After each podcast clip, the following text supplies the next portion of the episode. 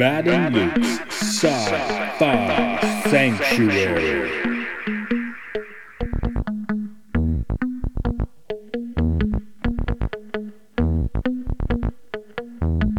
The year is 3013. The galaxy is scintillating in the mellow light.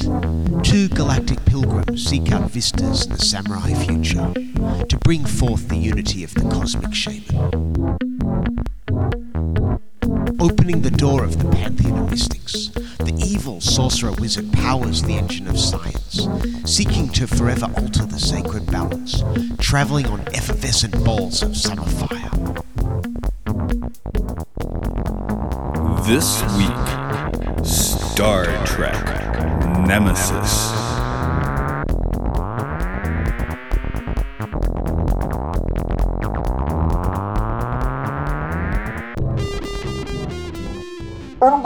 Year 2002, the Romulans thought darkness was their ally, but the Remans were born in the dark. What? What was that? Take off the mask. Not not That's not like- going. It's like an opening to a Clone Wars episode. that makes sense. Yeah, yeah. Bane's a little more clone warning, but, but we're not going with Bane today. We're going with a little bit of a Tom Hardy. But it's it feel it's surprisingly a proto Bane. Yeah, yeah. They should, have given More Shins than on a mask. They should have given Shinzon a mask. Um, yes, we are here today for uh, Star Trek Nemesis. We are completing our run of the, uh, I guess, classic Star Trek films. Yeah. wow. Amazing, yeah.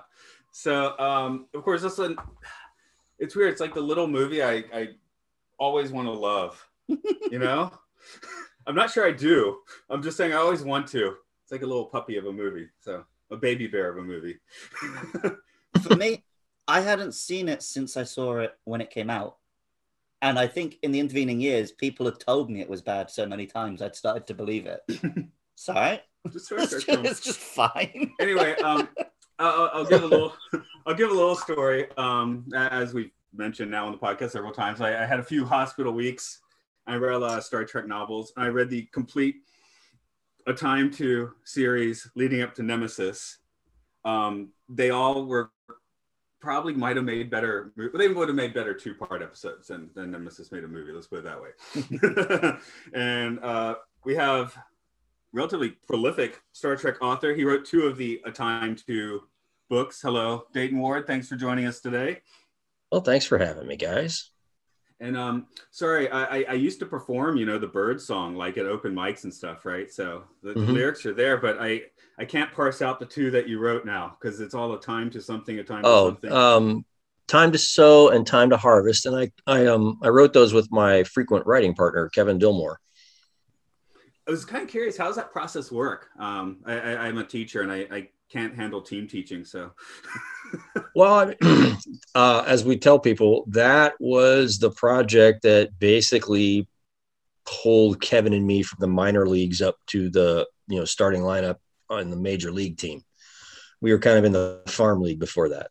Um, so this is like late 2002 is when we started talking about. it. So right after Nemesis had hit theaters and then vanished, you know, very very quickly after hitting theaters, it sort of gone.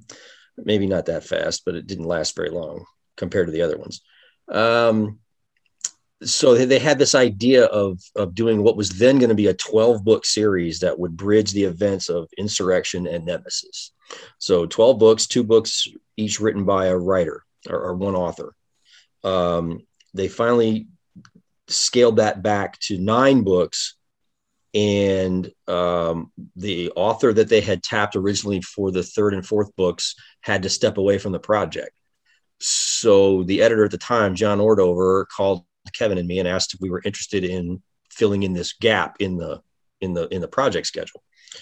And so we very hastily wrote an outline for what was going to be the two books over that Christmas and New Year holiday period, 2002 into 2003. And um, his edict to us at the time was all right, the first two books take place in space, and the fifth and sixth books take place on a planet. So don't set your story in either of those two locations. Go. that's good for creativity. I'm like, okay, well, there's a challenge. So hence came the asteroid belt in that's in the books.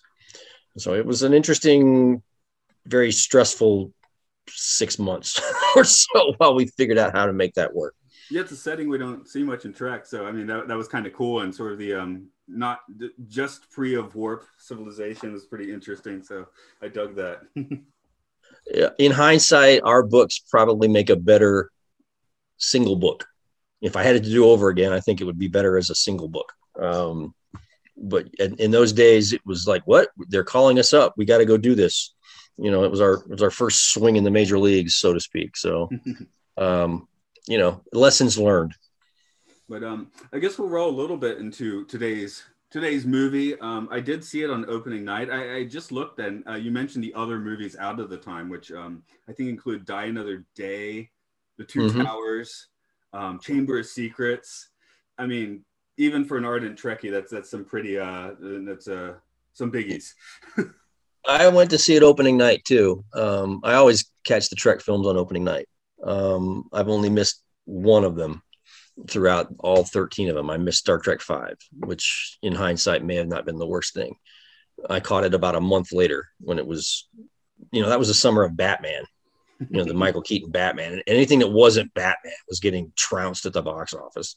Well, And that, that tells me it was a different time that films were still in the theaters after a month. Oh yeah, this is back in the days when you know you could look in the neighborhood paper and it would say held over, you know. So whatever engagement it was supposed to have, you know, they kept it in because it was making money. And I guess even Star Trek Five was making money over a month after it released because I didn't get to see it until middle of July, late part of July, and it Hmm. opened in early June. So um because I was still overseas when it opened. I didn't get but I got to read the novelization, so I'm thinking well, this is going to be a pretty good Star Trek movie when I get home. I can't wait to see it. Wow. you know, not quite what the book prepped me for. So, but oh well. I can't hate any of them. I don't hate any of the Star Trek films. I just like some uh, better than others, you know. We we always ask guests what their feelings are on Star Trek Five, and we've like overwhelmingly had more people say, actually, I kind of secretly like it, than we have had actually people say they don't like it.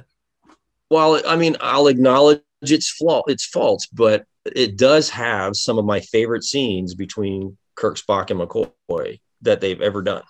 And it's you know Shatner, first time director at that level, not the worst first outing I've seen for a director. Um, he definitely had a style. I think he brought a lot of energy to the film that was lacking in the previous installments. He definitely knows how to shoot an action sequence, that kind of thing. Yeah. Um, I really enjoy the music. Jerry Goldsmith's score for that film might be one of my very favorite Star Trek scores. Fight me on that. Uh, no, it's just, just you know, it's there's a lot to like. There's definitely, but you have to acknowledge it is a flawed film. But I don't hate it. Yeah, I love the weird effects in that one being done in like a New Jersey garage. You know, it's very ambitious.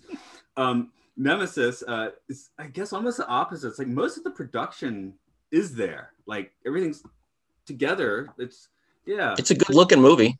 yeah. It's a very, very mostly good looking movie. I, I don't like the filters on the uh, first planet, uh, but Oh yeah, that yeah, that was kind Yeah, of weird. That's that's like how they try and show you it's an alien planet on like Battlestar or Doctor Who or something, where they've only got No, it's- like a tenner for it. yeah, it's not it's not Vasquez rocks. Honest, it's not uh, it's not Gobble or you know what's the what's the Valley of Fire or whatever that place is out in Utah. It's not that. It's not. It's totally an alien planet. It's not Canada. I swear.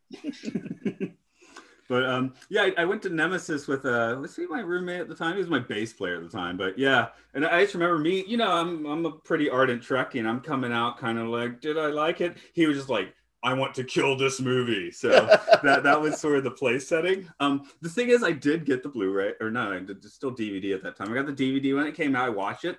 I've actually seen this movie like ten times, which is weird. For me, I'm- this was yeah. the first one I saw in a theater.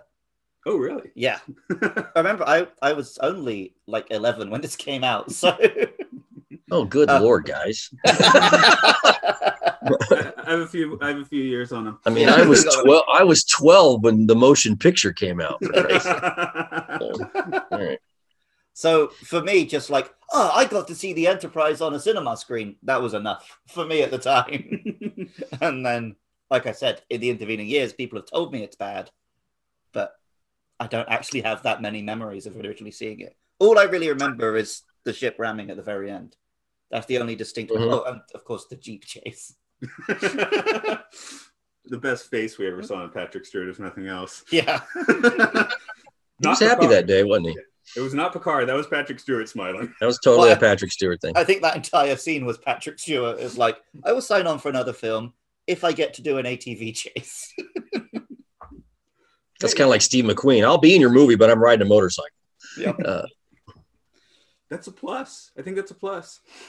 well, we should Mhm. get to talking more about him and and others and Baines. So, um, Luke, do you want to try and wing that story or wing it? yeah, I forgot bit? to write a plot synopsis, so I'm going to do one off the bonds. We might re-record it later. But uh, hey, if you're on YouTube, you're gonna get this, this is your plot Yeah.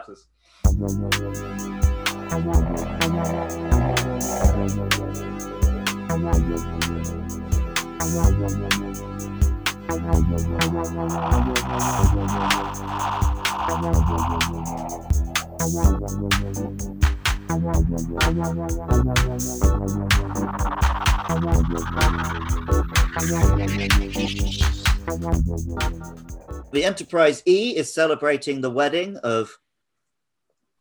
I wanted to. No, I almost said Troy McClure. of Troy McClure and Riker. That would have been cool. Deanna Troi and Riker. Meanwhile, on Romulus, the Remans are taking over, led by Shinzon. Anyway, the Enterprise detects some positronic parts on a planet, which apparently they can do now. They land down on a shuttlecraft, collect up the bits of B4, Data's older brother, before, coincidentally, it's the first time they're riding a Jeep and they're on the planet of Jeeps. So they get to have a Jeep chase, jump back into a shuttle, and return to space when they get orders from Starfleet to go to Romulus to have peace talks with the new Praetor. They get there, and the new Praetor Shinzon is actually a clone of Picard, and he only lured the Enterprise there because he wants to vampire out Picard's blood. They also have a new radiation weapon with which they're going to destroy Earth, but the Enterprise, teaming up with some Romulans, manages to destroy the scimitar and save the day. But Data cocks it. Okay. I was about to ask you about data. Well, that's not my name. no, it's not.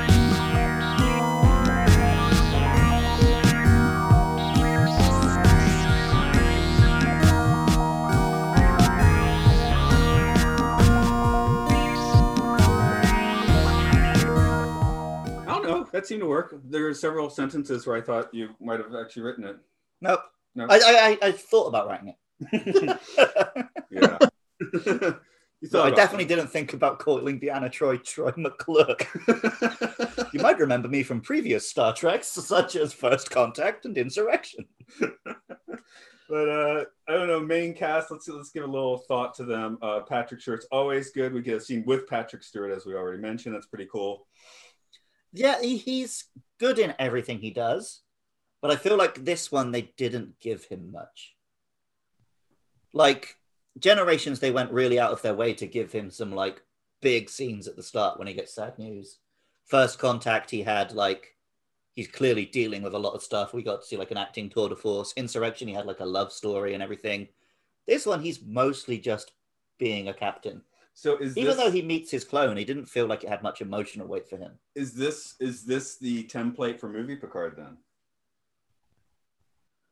He drives a jeep. He gets you know goes fighting. Yeah, but he doesn't phasers, like. does that weird chase through the uh the scimitar's um hallway. Yeah, yeah, true. But like, none of what he did felt inappropriate. No, he doesn't get pissed like he does in First Contact. Yeah, but yeah, he just no. This just felt like standard episode Picard to me. Okay. Dayton, what are your Picard thoughts on, or or Patrick Stewart thoughts? I guess it's a Well, I mean, Patrick Stewart commands the screen whenever he's on it. I think. I mean, I, I don't think this is an exception to that. Uh, like, but like you said, it's compared to previous films or previous Star Trek films.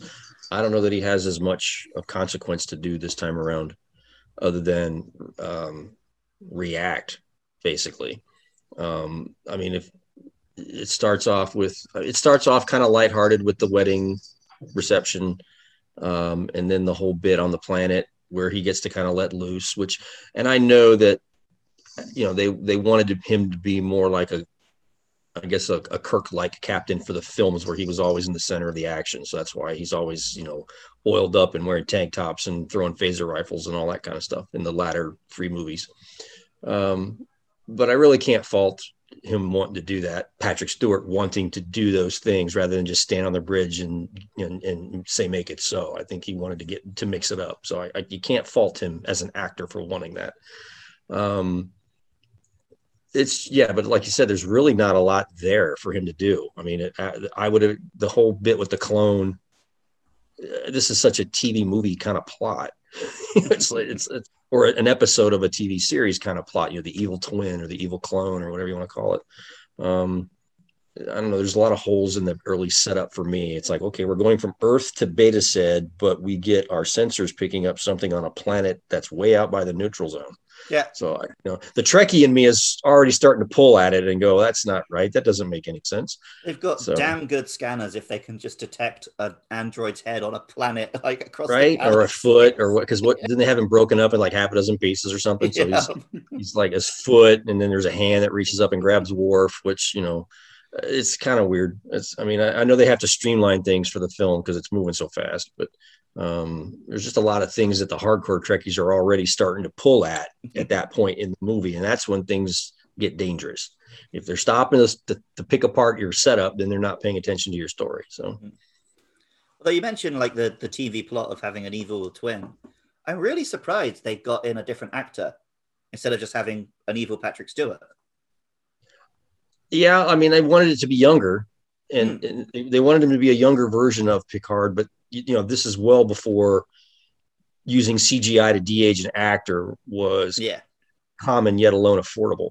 But Um, imagine the fun of just like because we're talking about Patrick Stewart didn't have much to do. Imagine if he got to chew up the scenery as the Superman. Yeah, that might have been a missed opportunity, I think. But I mean, I, I think the shock of seeing a younger version of himself is what Mm. motivated that part of the storyline.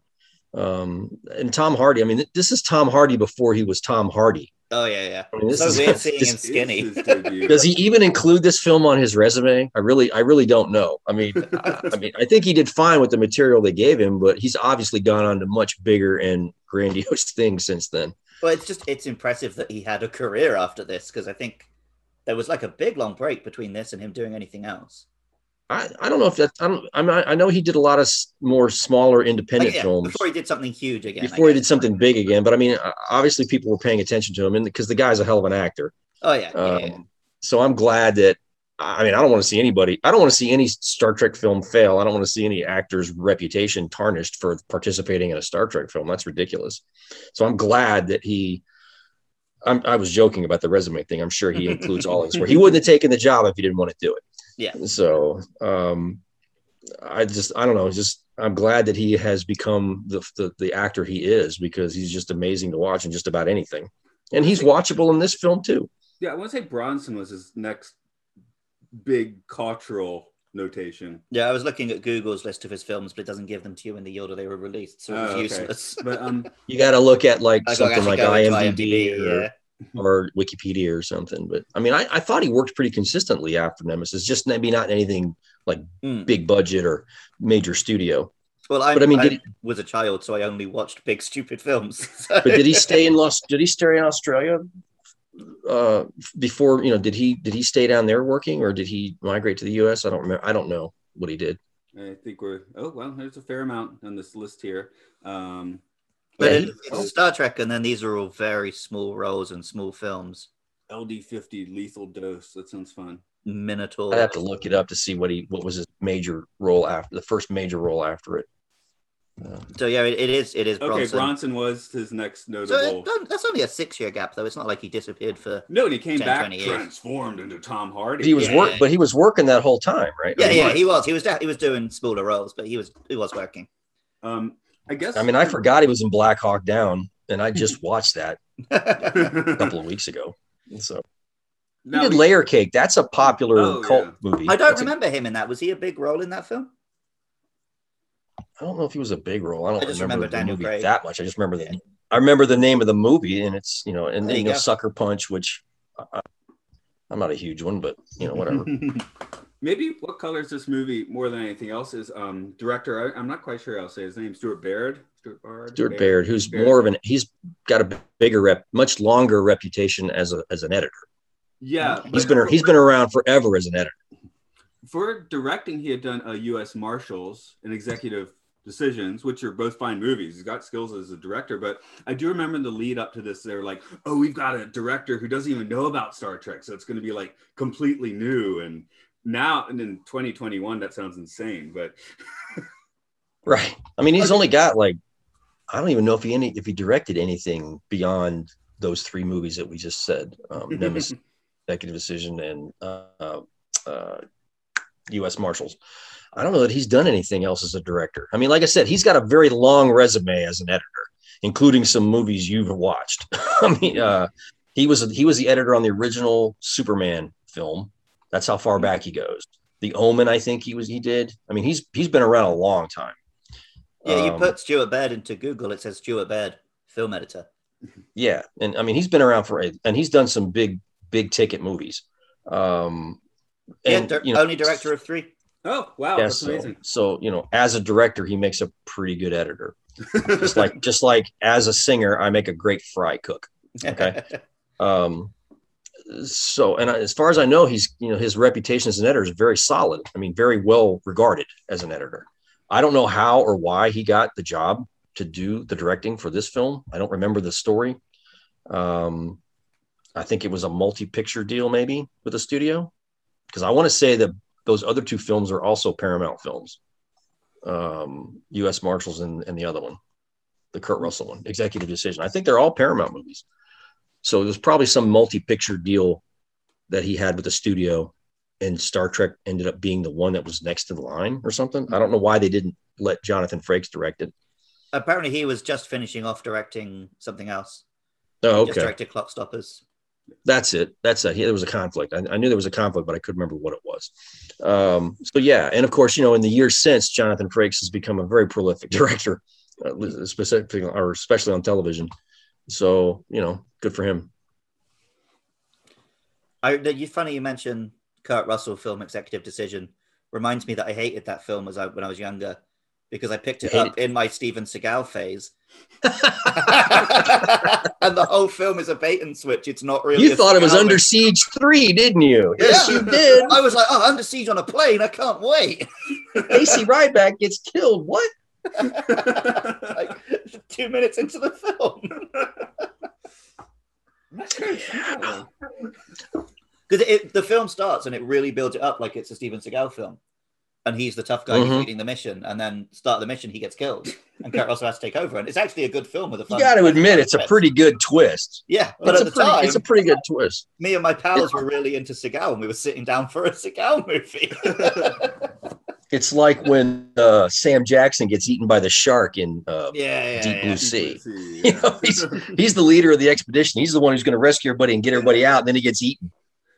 I have heard that some, So some of the expendable types, including Seagal, have been like hired in the past several years to do like Russian action movies. I got to track those down. Oh, there's no, one, I, I will admit, yeah. there's one I can't remember what it's called. Where Yes, it's sir. got Schwarzenegger and Jackie Chan on screen together. because some I will admit can just that- throw money at the screen. in the in the late '80s when Seagal was eight, late '80s, early '90s when he was in his prime, I was a big Seagal fan. Uh, you know, I, the the first Under Siege movie is a fun one. yeah. Um, I remember watching the first one he was in, some low budget. I want to say it's called Above the Law. Is that the one where he's I think that's one, yeah. It's got three words. That sounds about Well, right. something like that? Yeah, exactly. Um, Every but it's Seagal movie title has to work with the word Steven Seagal is before the title. there. You go. That might be what it is. Um, and I think that probably holds true if we go down the line. Yeah, Um, Steven Seagal is above the law. I just Steven remember Seagal there's a scene where- siege. he's in a str- he's in the street and he's facing off against like eight or nine bad guys and he's got his pistol and some guy says something like you can't shoot all of us and he shoots that guy and says well i get an a for effort. I'm like okay. That's a classic 80s movie scene right there That's there. good. Yeah, you you can't make those anymore, can you? not You have anymore. to feel existential dread after you shoot that guy. you have to feel bad about it for a couple of minutes or something i don't know. I mean that well maybe not anymore. Maybe not ever since john wick came out i think we're going back the other way now Yeah. Now you can kill people with impunity. It's Yeah, but you have to just feel nothing. Like they don't And make you don't have- clips. you don't feel bad. You don't cry. You just it's the way it goes. Yeah. So Okay, I think we've been dancing around this topic, but uh, who's who's going to be up against the wall first for you, B4 or Jar Jar Binks? wow. I I'll give Jar Jar Binks the. I'll put I'll put a bullet in Jar Jar Binks first. Okay. I remember Because you- B4 being a bigger role than he was. Well, because there's the again the the um, you know the fake out right where Hmm. Data has actually uh, taken on the the B4 role. Because yeah, there's only really two or three scenes B4's in. True. Yeah he doesn't really. I mean, uh, you can't really fault the character because it's just an android that doesn't know any better. Yep. Am I, am I back now? Yeah, yeah, Yeah. yeah. international. It's uh you know funky atmospherics this day in Nagano, Japan. Yeah. But You guys having another Godzilla attack? Is that what's happening? Godzilla's attacking but again. we always wish. We always wish. I've had my earthquake and my typhoon, so I'm waiting for my kaiju next. Like, Checking them off. Got the. Yeah. Got the I, I still have a feeling it's gonna be Gamera when it finally happens. Gamera's a good guy though. Well, then that's for the best. I guess so. Yeah, I don't actually want to be stomped by a dinosaur. Yeah, Gamera can still can still stomp on you. That's true. But um, I mean, I don't know the, the whole Soong thing. It's like there's 87 Soongs. There's uh, there's Lore. There's B4. It's like Brent Spiner just needs other characters to play. I guess. there are there are as many Soong characters as there are Highlander movies after the one that was the last one. You know, or supposed to be the last one. There can only be one more. This- There's always another Highlander movie. There's always another Soong android.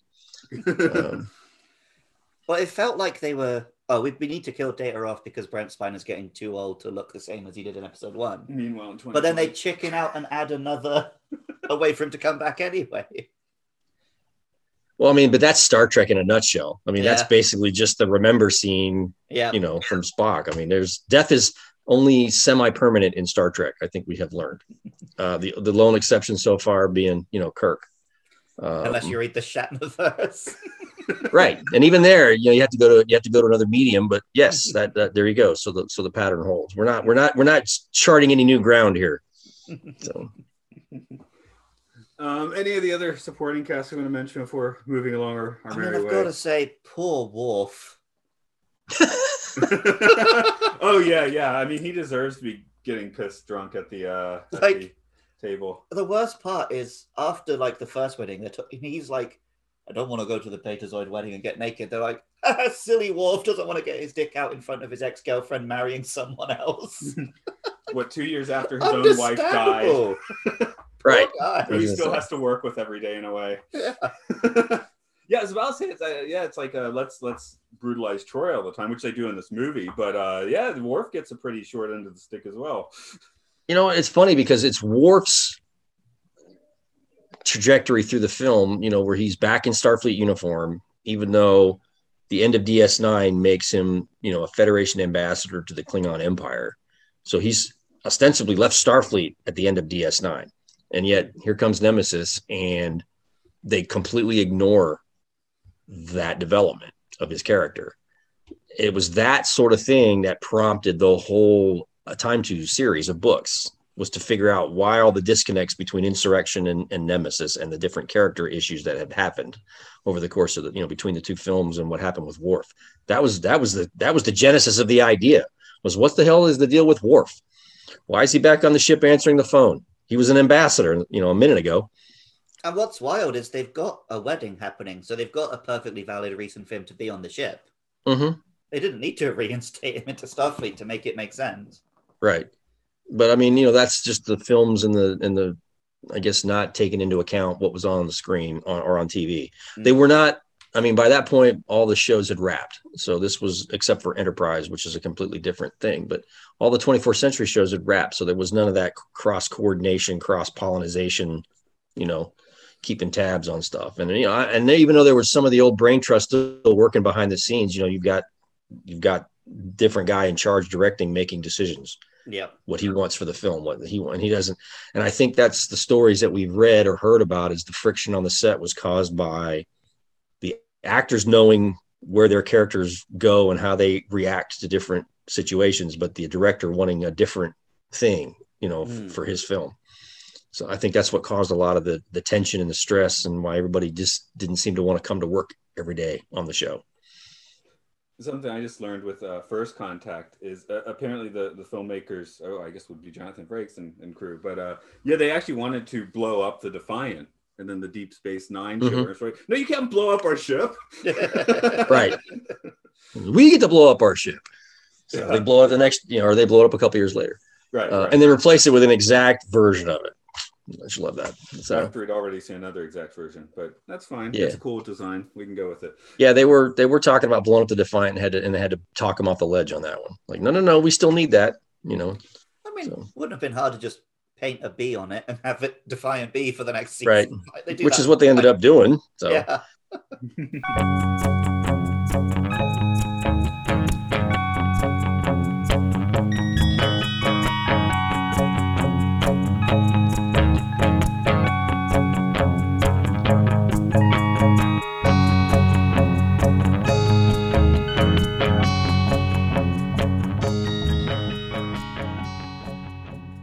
Let's uh, take a, a step, I guess, into we, we said it is a very good looking movie. Um, I would say this is kind of that threshold where the digital is starting to look good, but it still Mhm. looks pretty digital. Well, I mean, yeah, I was gonna say all the ship, all the models were were digital models at this point, right? I think all the ship models were CGI. They had yeah, they had gone away from physical models by then. Um, it's for the most part looking pretty good. I think Not as the good as it's gonna get, but- good. I mean, it, it looks good. The sh- and you know, I love maybe the scimitar love physical model work. I always have. You know, oh, you froze on me now. Um, I always, I have always loved physical model work, but you can do so many different things with digital that you can't possibly pull off with a physical model. So you know the, the the shots can be more dynamic, and the ship can move in directions that it could you can never pull off with a physical model. Or if you did, it would take so long to do it Mm. and be so expensive, it's not worth it. Um, there's there's pluses and minuses for both both formats. I feel like they didn't do anything too wild with the ships in this one. I think 2009 is where they start doing like we're doing things with CG you just couldn't have done. ramming speed is Yeah, that's when it really opens up. But I mean, there are a couple of shots of, of like the Enterprise moving through the screen. That's like, okay, that's not your typical, you know, yeah, it's definitely nice shot. the ship's on a stick and the camera moves by kind of move. The- I do remember the collision being notable. Like The collision Mhm. was great. Yeah.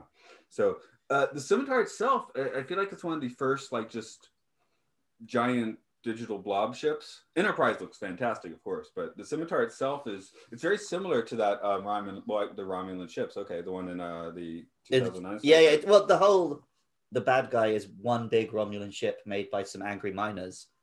It's like the the bad guy again six years later. So it definitely felt this. And yet, the scimitar was a bit more of a shape than the one we get It in looked- 2009, which is just a bunch of stuff. But yeah, I can kind of picture the scimitar a little more. But looks like a bird. little- I mean, it's got the wings, you know, and the and it's almost like a f- overgrown bird of prey, but or a Klingon bird of prey. But it's like a um, 12 year old took a bird of prey and was like, "No, I'm going to make it cooler," and just kept sticking stuff on until it didn't look cool anymore.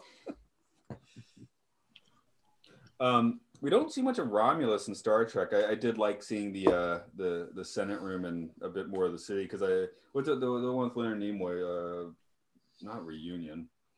Reunification. Yes, thank you. Yeah, that's it's all like underground. We don't see like the Senate. We just see like some streets. Yeah, is this is this, are the, uh, is this the first time we really see Romulus in that much detail? uh, yeah, I was gonna say Unification had some, you know, had some establishing like matte paintings or something or or whatever, and then most of that stuff was done. I think it was underground. Like he was underground most of the time, and then the rest of it was interiors, you know, offices and hallways and things like that. So you didn't really get. I mean, and, and on Romulus, you really don't get much more of that. You just get more money put into the sets that they did build. yeah. So you know, the, like the Senate chamber was was pretty impressive. Um, I love the map on the floor, which is an echo of that map that you saw in the original series episode that introduced the Romulans. You know, the one that Spock shows everybody, and it's got that it's got the two sides of the border and the line going. I mean, that's basically what that is is a fancier version of that map. Mm. There's a lot of callbacks throughout this film to uh, previous Star Trek episodes and whatnot. So it's uh it was fun. I mean, and I love the the take on the Romulan uniforms. There's a little bit more money in those than the ones we saw on Next Gen. Um, and you know the Remans are of course were a were a curveball that we weren't expecting. You know what? What? There's a whole other planet right next door and a whole other race of people that everybody forgets again after this movie. Yeah, that's something that Picard didn't even really pick I up. was, just, I was ball trying to think, did they even mentioned the Remans in Picard? They must have given them a throwaway line, but because I they don't think they certainly, said anything. they certainly solidified Nemesis into the uh the you know main flow of Trek uh, with Picard, because Mhm. There were a fair amount of people that kind of wanted to forget it. And now you can't. It, now it fits in. Uh, now it's right there in your face. I don't think you can start just like, I didn't like this one, we're cutting it out. Well, you can always do it if you want, but no, No, but I mean, that, that's never been Star Trek's jam, no, no, so- but I, I yeah, I, I do think that in the past year or two, I, again, the novel started the thing, and then Picard helped it too, where Nemesis kind of like is um, begrudgingly kind of uh, taken a, a proper place in the the pantheon of Trek. I, I think I've my my opinion on it has softened over time. Uh, like I said, it's not my favorite, but I can't really bring myself to hate any of them. Um, I think it's just um, they were kind of. A, I think they all knew this was the last one, and uh, that was it. I don't.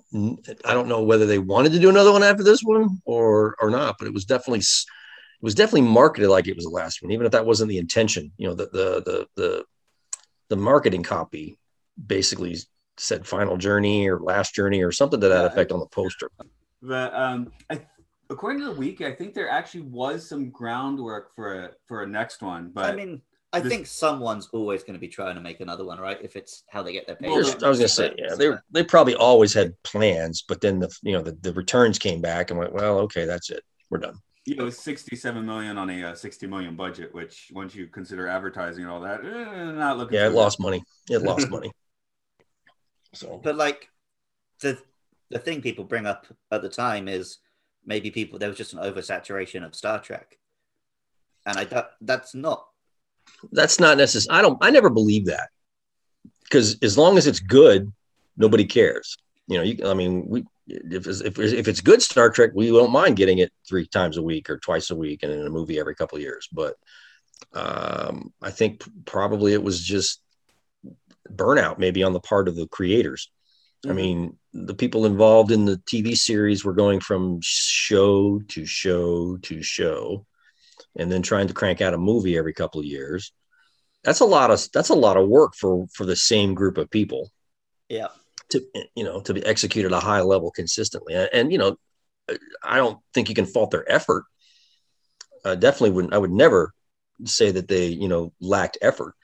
Uh, I think it's just you know maybe they were burnt out. Didn't re- maybe you didn't even realize they were burning out. Sometimes you have to step You away never- from it to realize.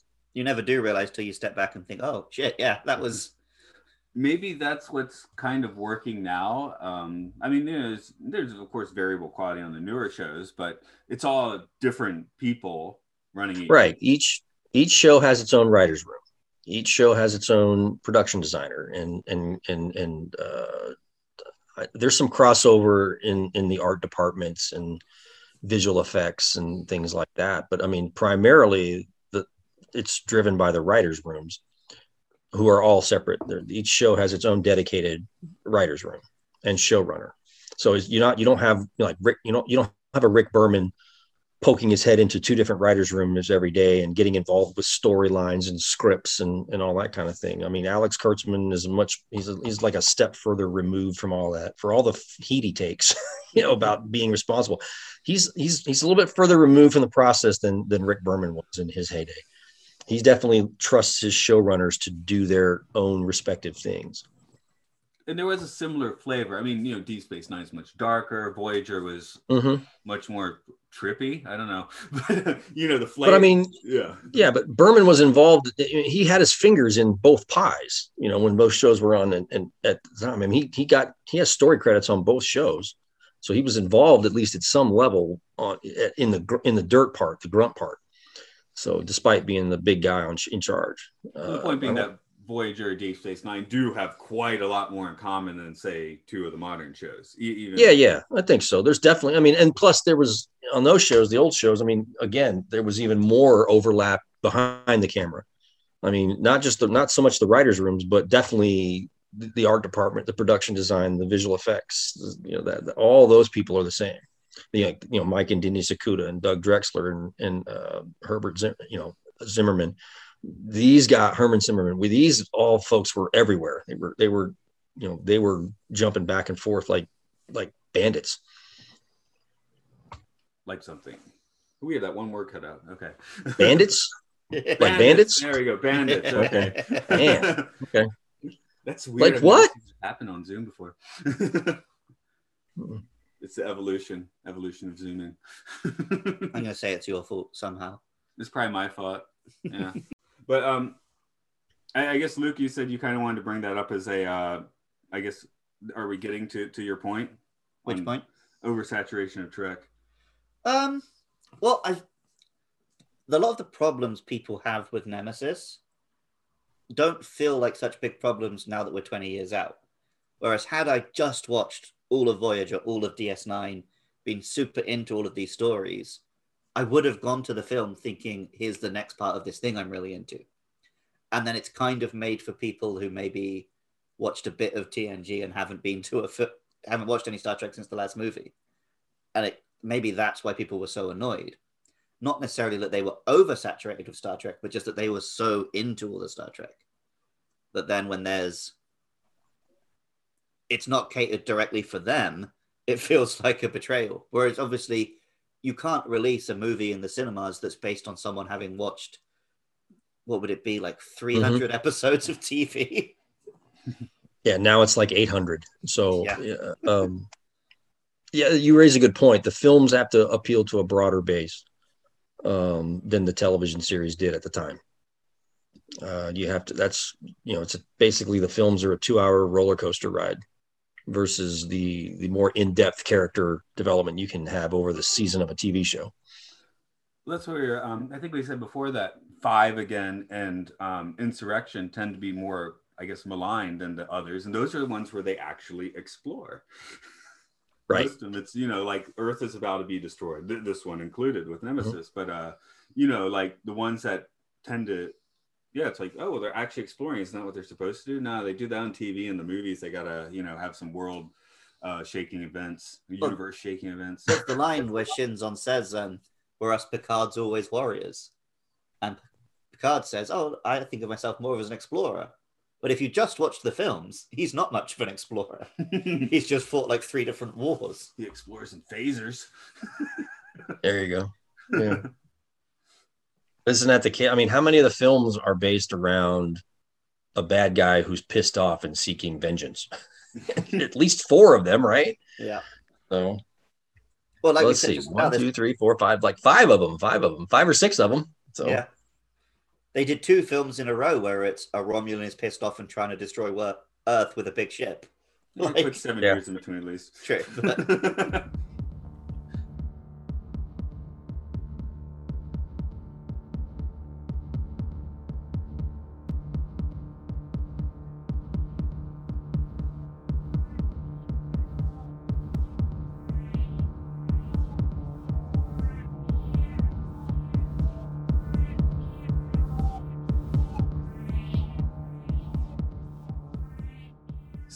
yeah, you know, we like to kind of get into the philosophical dirt of the film, but uh, Dayton, I think you already called it out by like they just put a TV trope on the big screen. Like it seems like oh, we should explore duality and what you know, nature versus nurture, but it maybe that's one of the problems here. It's a little ham-fisted. they touch on it a little. there's yeah, there's But a scene. bet- few yeah. nice Star Trekky conversations. I mean, there's there's that scene with Picard and Shinzon where they discuss how their lives could have been different if they, you know, if if the younger ver- if if Shinzon had benefited from Picard's upbringing, would he have lost his humanity? Would he have thrown away his conscience? And the same thing as you know, Picard. If I had been raised in that environment, would I be more like him? You know, and of course they leave it open ended so that we can think about that But- before the phaser start firing. later he has a follow-up conversation with Data as well. Hmm And Data says, No, I don't like you're not just your genes, you're also your experiences. Yep, exactly. And that's that's kind of the what it boils down to is your your your your you are the sum total of the people you've met in your life and the experiences you've had. You know, that's your person. Your person is defined by all these things. Hmm. It's an interesting question. I mean, they just don't really have a lot of time to dig in. Now, if this had been the plot point of a of a ten or twelve episode binge worthy TV season, you know, maybe they would have really gotten to pull it apart. Or Tapestry managed it pretty well in 45 minutes. This is true. This is true. Yeah, I think it's it's it's not that they couldn't have leaned into it more. I think it is that they because it was a big movie and they wanted it to be an action movie, they chose not to lean into Yeah. that conversation more. One Possibly. part I really like, which this has, which we talk about, like a lot of the Star Trek films are just here's an evil villain, but this had a more Star Trekky tone where when they're talking about his like disease is killing him, and Picard's question isn't like, "Oh, great, we can defeat him." It's, "Can anything be done for him?" Right. That's Like, Picard in a nutshell. That compassion, which you want from Starfleet. Yeah, that's Picard. that, um, Shinzon doesn't just come out guns blazing, but he wants to, you know, know. Well, he wants to know his enemy, which I guess is supposed to be badass in some kind of way. But it's you know uh, now more and more, it's just like guns blazing is the the go to. I think so. Well, that's the line he gives his viceroy. But when you watch it, it feels like he genuinely did just want to meet Picard. yeah, like he was curious to meet this older version of himself. Well, it makes you wonder. It's like, is there an element of the Picard we know still moving within Shinzon? And, you know, because we've seen Picard take darker action or actions that he didn't want to, but was forced to, didn't enjoy it, but he did it. You know, so it's like he's capable of violence. He's capable of, of doing the darker deed, but he prefers not to if he has another option. And it's almost like for a moment there, Shinzon is, there's just a slight hint of of Picard, our Picard in him, you know, that, which prevents him from coming out with guns blazing. what's the whole Kirk line of you know we're all barbarians, but we just Mhm. choose not to kill today. I would have liked. I wonder if the film would have been a better film with an ending where Picard did manage to save him in some way rather than just stab him with a pike. like if we'd had a Return of the Jedi ending rather than just uh, I defeated you because I'm better at fighting. would, would the viceroy be the emperor in that case? Yeah, like that's what I mean. Maybe like Shinzon starts to have doubts. The Remans assume command. Shinzon helps Picard save the day. So that was. I know it's cheesy, but it would have been a bit more Star Trek, I think. I do remember in the lead up to the film, another thing they were really trying to push. Of course, this is all marketing, but they were really probably because of uh, you know data eating and all that. They're like, this is next generation's Wrath of Khan, Hmm. which and and and the idea is the plot vaguely mirrors it instead of you know having left Khan on a planet years ago. It's oh, I'm this lost little um, clone with with you know a chip on my shoulder. Yeah, I'm trying to think if there was a villain from the show they could have brought back Khan style. Mm. I mean, we never definitively destroyed Lore, did we? That's why I was like, why is B4 here? Yeah. It took him apart. Yeah. Yeah. No. Did they destroy Lore? I don't remember. I feel like I only watched that episode like this year, but I don't remember what happened to it. Or he teams up with the Borg. So there's that. Um, but yeah, I think it was just they, they wanted it to be like hardcore, you know, like full on space opera. So I guess you can't. Of course, again, though Jedi, that's a full on space opera. So yeah, there's a lot of black leather and car chases and punch ups over big rifts. So you can see they were trying to go for a thing, but they also wanted to have a bit of here's Picard and he has philosophical debates, and maybe the two don't actually fit together that well. Um, so yeah, I guess we should look a little bit how about this how this film is holding up. Um, it seems it's somewhat improved over time.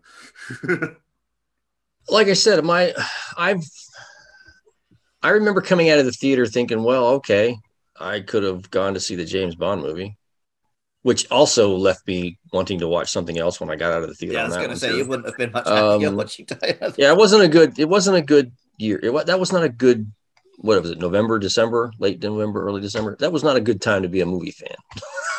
I was disappointed by two of those films. Is Die Another Um, Day the one where he's um it starts off in North Korea Yeah. Yes. Oh, the way you're supposed to watch is he actually dies, and then that's his fever. The whole movie's his fever dream as he's uh, festering away Well, I mean, it's prison. it's it starts off strong and then goes off the rails. that's the which fever dream. Yeah. um, But Two Towers was good. I watched that like three times. I, but like yeah, my opinion of it has softened over the years. This is the same way that I wasn't the biggest Enterprise fan when it was on, but over the course of, of several years later, um, you know, doing research for a book, I had to watch several Enterprise episodes, and I like, you know what, that was better than I remember. That wasn't bad at all. That kind of thing. Mm. Um, again, it's hard to. There are only maybe I don't know a handful of episodes across all the series that I absolutely loathe and never want to watch again. But they're but they are by far a very small minority. For me, I, I it always comes up what do you show to someone who's never like seen Star Trek before. And, and well, if you did this with a, a, a kid, it wouldn't work. I got my daughter a little bit into Discovery, um, but when I put on Tribbles once, she just started laughing at it directly. Oh, uh, that's no. and and I, yeah, this is definitely not one that you would use to introduce someone to Star Trek. I, I mean, of the four next gen films, First Contact might be the best one in terms of a balanced storyline. You know, there's some Star Trek stuff in there, but there's also the actiony stuff and what past storylines they rely on, they explain in the film. So I, I think you're okay.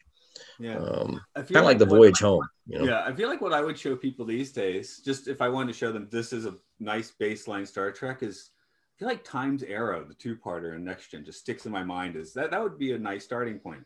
It's got some great stuff. It's got some terrible stuff. It's a it's a nice uh, primer. this is your this is your average run of the mill middle of the road Star Trek episode. Stuff you like, stuff you hate, stuff that's just kind of there, but still very entertaining. Yeah. but entertaining. Yeah. definitely entertains me. And, and I guess that's the thing with Nemesis. In the end, it's it, it never has failed to entertain me at least. I just watched it like uh, a few weeks ago when we first talked about doing this. Um, I rewatched it, or you know, not so much rewatched it, but I let it run in the background while I was working, and I found myself, you know, watching it instead of doing what I was supposed to be doing. I'm like, it's not as bad as I remember. There's some really good stuff in here. I think, like I said earlier, it's a film which is better with less context.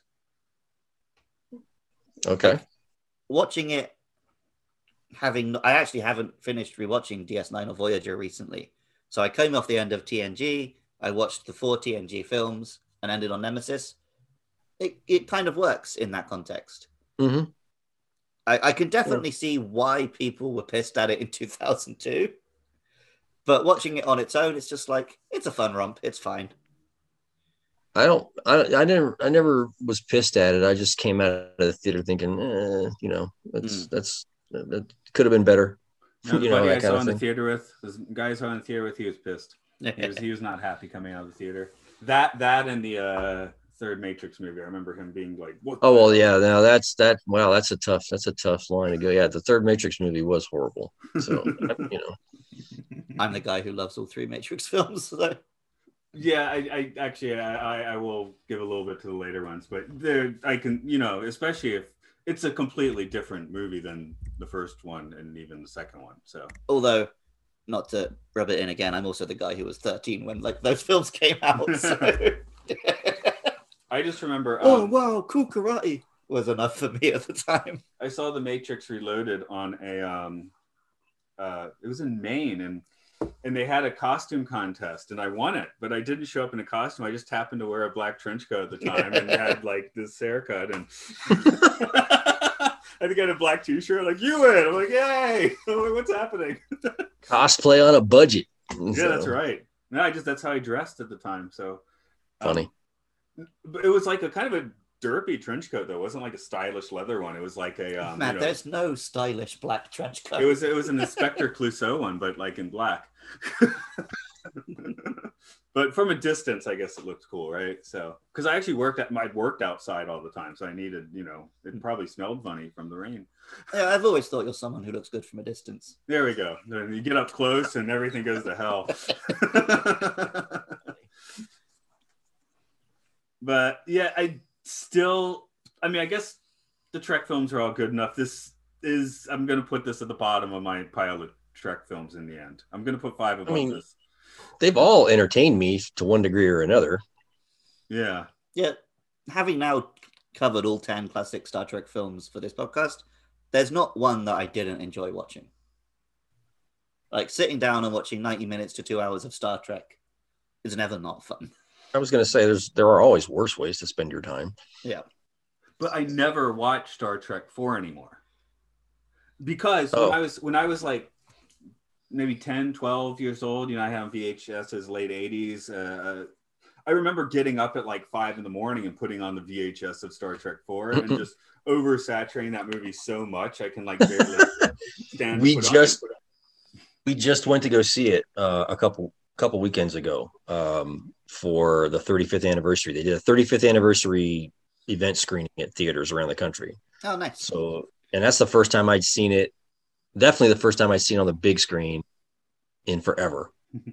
No, we, Uh, we you know, watched it this year for the podcast, and of course, I enjoyed it. It's a good movie. I'm just like, mhm. like it's one like one when when the dialogue, the complete dialogue of the movie exists in your subconscious, you don't. Oh, yeah. have to watch it again.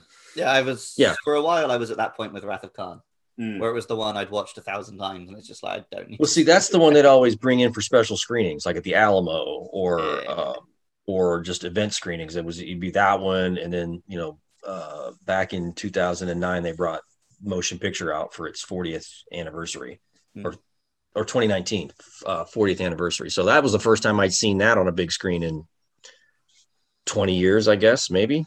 And so it's always fun to watch them on a big screen. Definitely. Unfortunately, Star Trek barely exists in Japan, so I don't get that opportunity. I was I was actually stationed on Okinawa um, in 1988, so 88 to 89. So that's where I was when Star Trek Five came out. Okay. And uh, but that was also the you know the same summer that you know Batman was coming out, Indiana Jones and the Last Crusade was coming out. There was a Lethal Weapon movie, there was a Ghostbusters movie, there was all these movies coming out, and you could see the billboards, uh, you know, in town driving down around the where mm. we were by the bases. They had big, huge billboards for a movie theater, and you know, I kept looking for the Star Trek Five poster. It never showed. It was always Indiana Jones and Batman.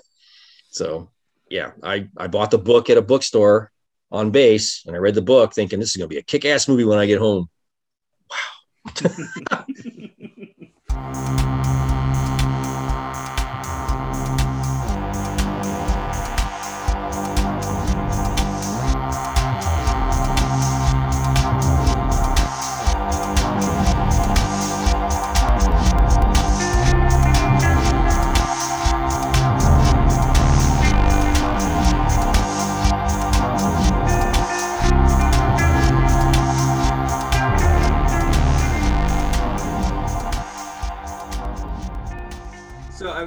we're, we're at the end of our, our classic Trek run, and I was like, oh, well, you should rank them. But my thought more is like, probably not Nemesis because you just watched it, but what is the Trek movie you would want to put on right now? Hmm. If you mean just like go to the shelf and stick it in because I'm bored, Yeah, or just yeah. want to have it to run, just the you one know, that you that's- like watching. that question depending on when you ask me that question my my answer will change but over time my opinion on the first one motion picture has grown considerably. Um, i did not like it as much when i was 12 because i wanted something like the tv series and that's not what that film is. Uh, but over the years i have come to appreciate it because it's really of all of the films it's the only one that really tried to be something other than an expanded episode of a tv series. It really reached i'm not saying it made it not saying it didn't swing out at the plate but you know and it does have its issues but overall i I, lo- I love it for what it tried to do which was just be something more than a tv episode If you were offering me to see one of them in the theater right now, I'd definitely pick motion picture. But yeah if you were saying like, "Oh, do you want to just stick on a DVD for two hours before we go to work?" Ah, I think i'd it'd be one probably of watch star trek too the, but maybe one of the TNG ones because I've seen them so much less Mm. than the six original series ones. Because it took me a long time to finish rewatching TNG, and I was holding off watching the films till I finished it. so I spent like my entire twenties not watching any of those films. Yeah, I can watch First Contact without too much trouble. Yeah, I mean, I could throw that one in on a Sunday Contact. afternoon. Yeah. My, my Trek rewatching. I mean, if I'm watching it anew, it's got my full attention. You know, a new episode or whatever. Mhm. But Trek rewatches, I tend to just you know put on like while I'm in bed or something, going to sleep. Right. They're just they're they're background noise. Yeah, I want to drift with the film, and I have found like one, five, and Insurrection are my go-tos for that because Yeah. they just kind of float along, you know. And I Mhm. don't know what it is about those, but uh, and, and of course those are the ones I've probably seen a little less, but yeah. Um, I will. I was gonna say if they go if they come through with their promise, you know they're you know they're remastering the director's cut of the motion picture for high def and 4K and all that stuff, and then there's talk about it being released to theaters for a time, not just a one nighter, but maybe a limited engagement. I've heard rumors. I can't. I keep hearing unsubstantiated rumors, and whenever I try to substantiate them, I get I get the wall of silence. I'm like, okay, that my brain that just tells me that's what's going to happen. You don't want to tell me yet. Um, I will definitely be there. Yeah, that I sounds will- great. First chance the tickets go on sale, you'll you'll hear the echo of my, my credit card getting charged. So, Although I, I really, I like the, uh, I like the weird clunkiness of the theatrical cut. I, I like those effects better. I guess is. Uh, I do know the pacing has probably improved some on the directors, but uh, it's a little bit different. I mean, it's not. It's it, it it's a little more streamlined in the director's cut. It it doesn't it doesn't solve all the issues people have with the pacing, but it's I don't know. I've com- I've watched them together, or you know, I've compared the scenes, and I don't know that it. I don't know. I, I think I'm like you. I like the original theatrical. I don't care so much for the V'ger flyover, but I will admit to liking the Enterprise scene. You know, when they fly around it. I love the music. The music is what sells it for me. So, uh, you know, I guess it's from a time when we could actually stare at the screen for the entire four minutes instead of checking our phone, you know, that kind of thing. so they had road shows, whatever that means. Japan still, uh, still promotes like road show of this movie, which I, I don't, I don't even know what they mean, but Um, basically, it's just a travel. You know, the, the the company somebody travels with a film and goes from house to house and intros it and talks about it, has Q and A's, and uh, Quentin Tarantino does that with some of his films. He takes them on the road. He did that with um, what's the one he did? Hateful Eight. He he took a special seventy millimeter print of it around and did a road show to different theaters that were equipped to show seventy millimeter film. So Cool. Yeah. If you're a, if you're a, if you're a hardcore cinephile, that's your thing. That's you know I, I'm not I'm not so hardcore that I got to chase him around the country trying to find a 70 millimeter theater. but no, I um, I, I mentioned this when we did 2001, but I, I managed to see that in 70 millimeter in New York City. The one caveat being my friend with me had never seen the film before and absolutely hated it. Oh yeah, no, they did 2001 a few years ago for its anniversary for its 50th anniversary, and we went to go see a screening of that. So and that was the first time I'd seen it on the big screen in oh god 25 years, 30 years maybe. How often do you catch um, films on film? Uh, you know, in, in Japan, everything's just digital projections. I remember the last film I saw on a film was Expendables 2, because that's the last time I saw a cigar burn on on screen.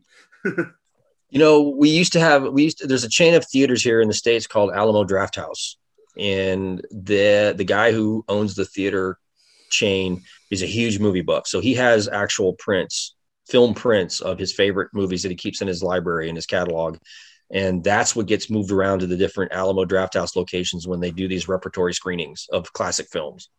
So all the Alamo Drafthouses that I've ever been to, I've been to maybe three or four of them. They all have the capability of projecting film they're they're set up for digital, but they can they have a couple of theaters that are de- dedicated to film, you know, with actual projectionists and the whole smash. So if you go to an Alamo Drafthouse for a repertory screening or one of these roadshow screenings, you know, that's where you'll see film on film. So I thought earlier you meant you'd literally watch Star Trek 2 at the Alamo.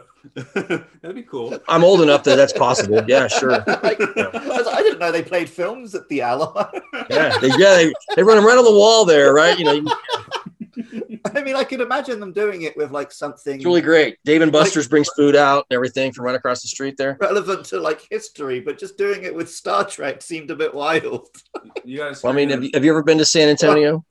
I have. You got a screen in the in the basement of the Alamo. Remember Okay. the Alamo. I was gonna say, I just it's it's fun. The first time I went to Sa- uh, San Antonio, we stayed at the hotel that's literally across the street. There's a historic hotel right across the street, and I'm lost. I don't know where we're going. It's dark. I'm trying to find the entrance to the hotel, and I'm looking, and I look right there, and literally the Alamo is you know, not even a car length away. The, the outside wall of the Alamo is right there across the street from the hotel. Wow. So, and then you walk in and it's just surrounded by all the modern buildings and shopping centers and Ripley's Believe It or Not, Dave and Buster's and all this other kind of stuff. It's it's a surreal location.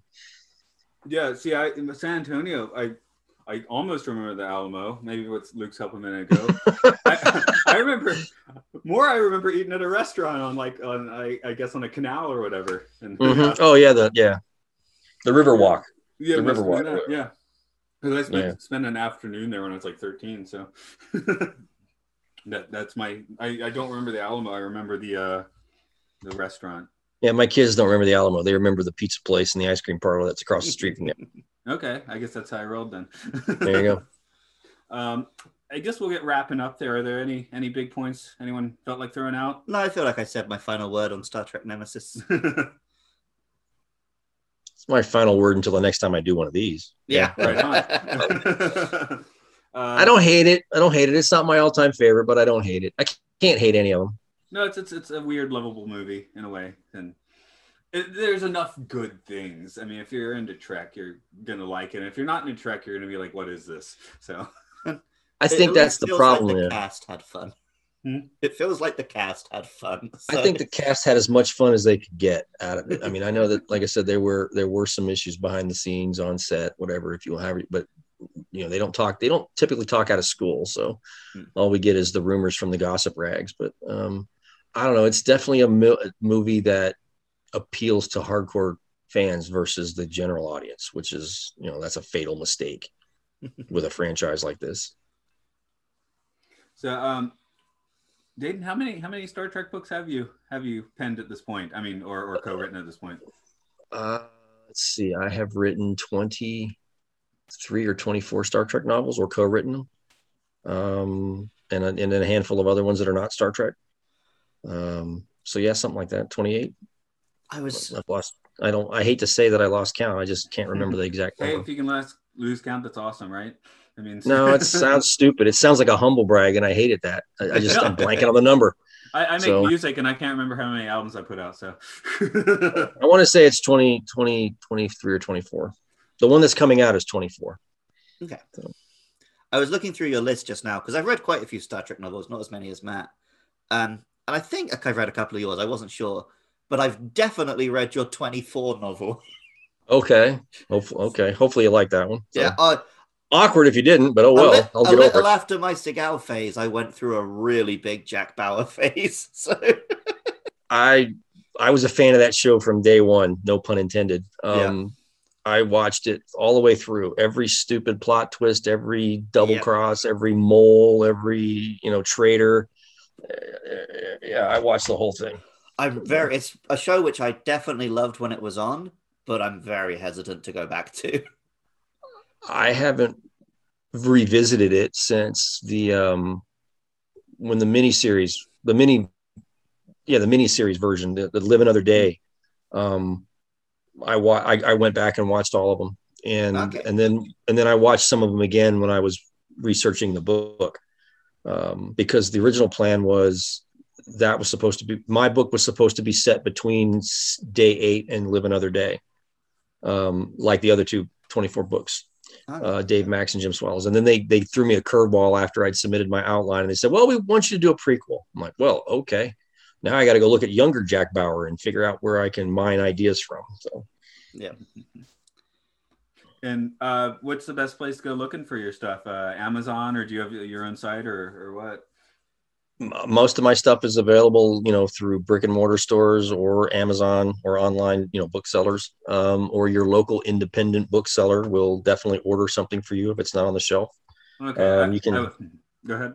Oh yeah, no, yeah, I was gonna say DaytonWard.com is where you'll find me on the web. So There we go. No, I just um, you know, I talk to authors sometimes, and I, I often find if I kind of reverse the question, I go, oh, but I got this, you know, my own site with with groovier deals, and you know, yeah, support the independent bookstore. That's also highly worth doing. I I always try to push people that way because what it seems like nobody seems to know that you know just because you don't see it on the shelf doesn't mean they can't get it for you. You just walk up walk up to the counter and ask them to order you a copy. You know, so I found, uh, and you know, in Japan, especially now, it's it's hard to find English books. I, I do my reading on Kindles these days, right?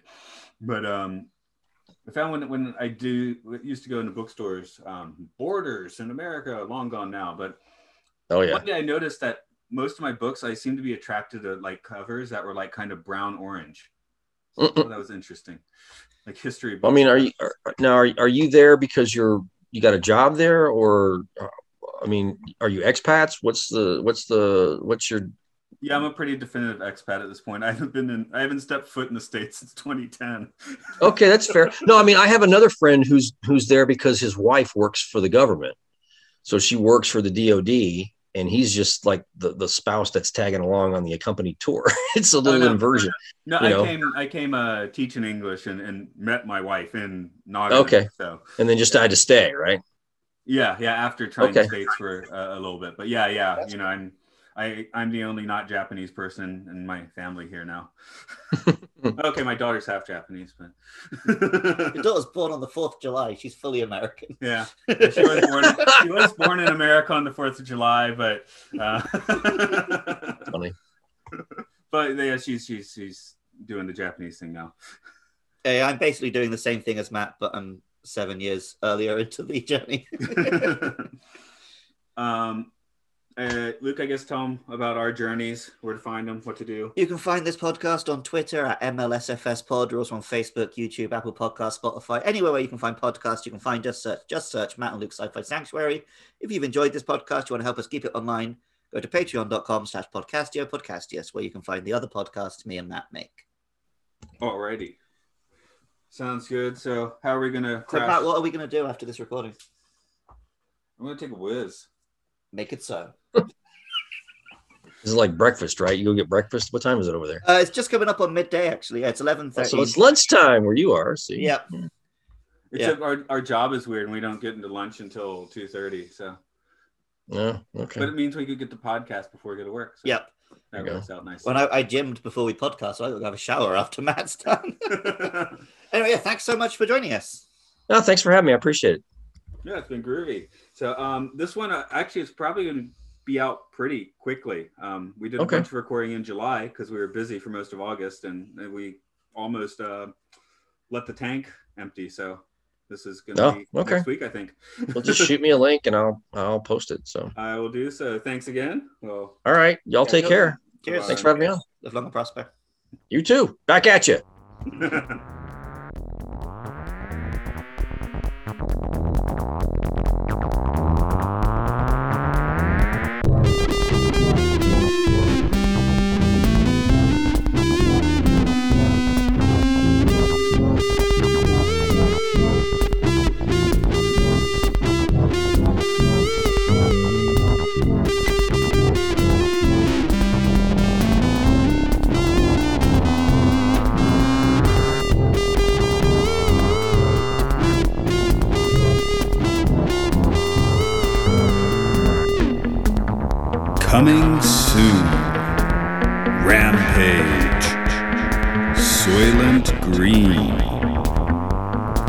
final cut.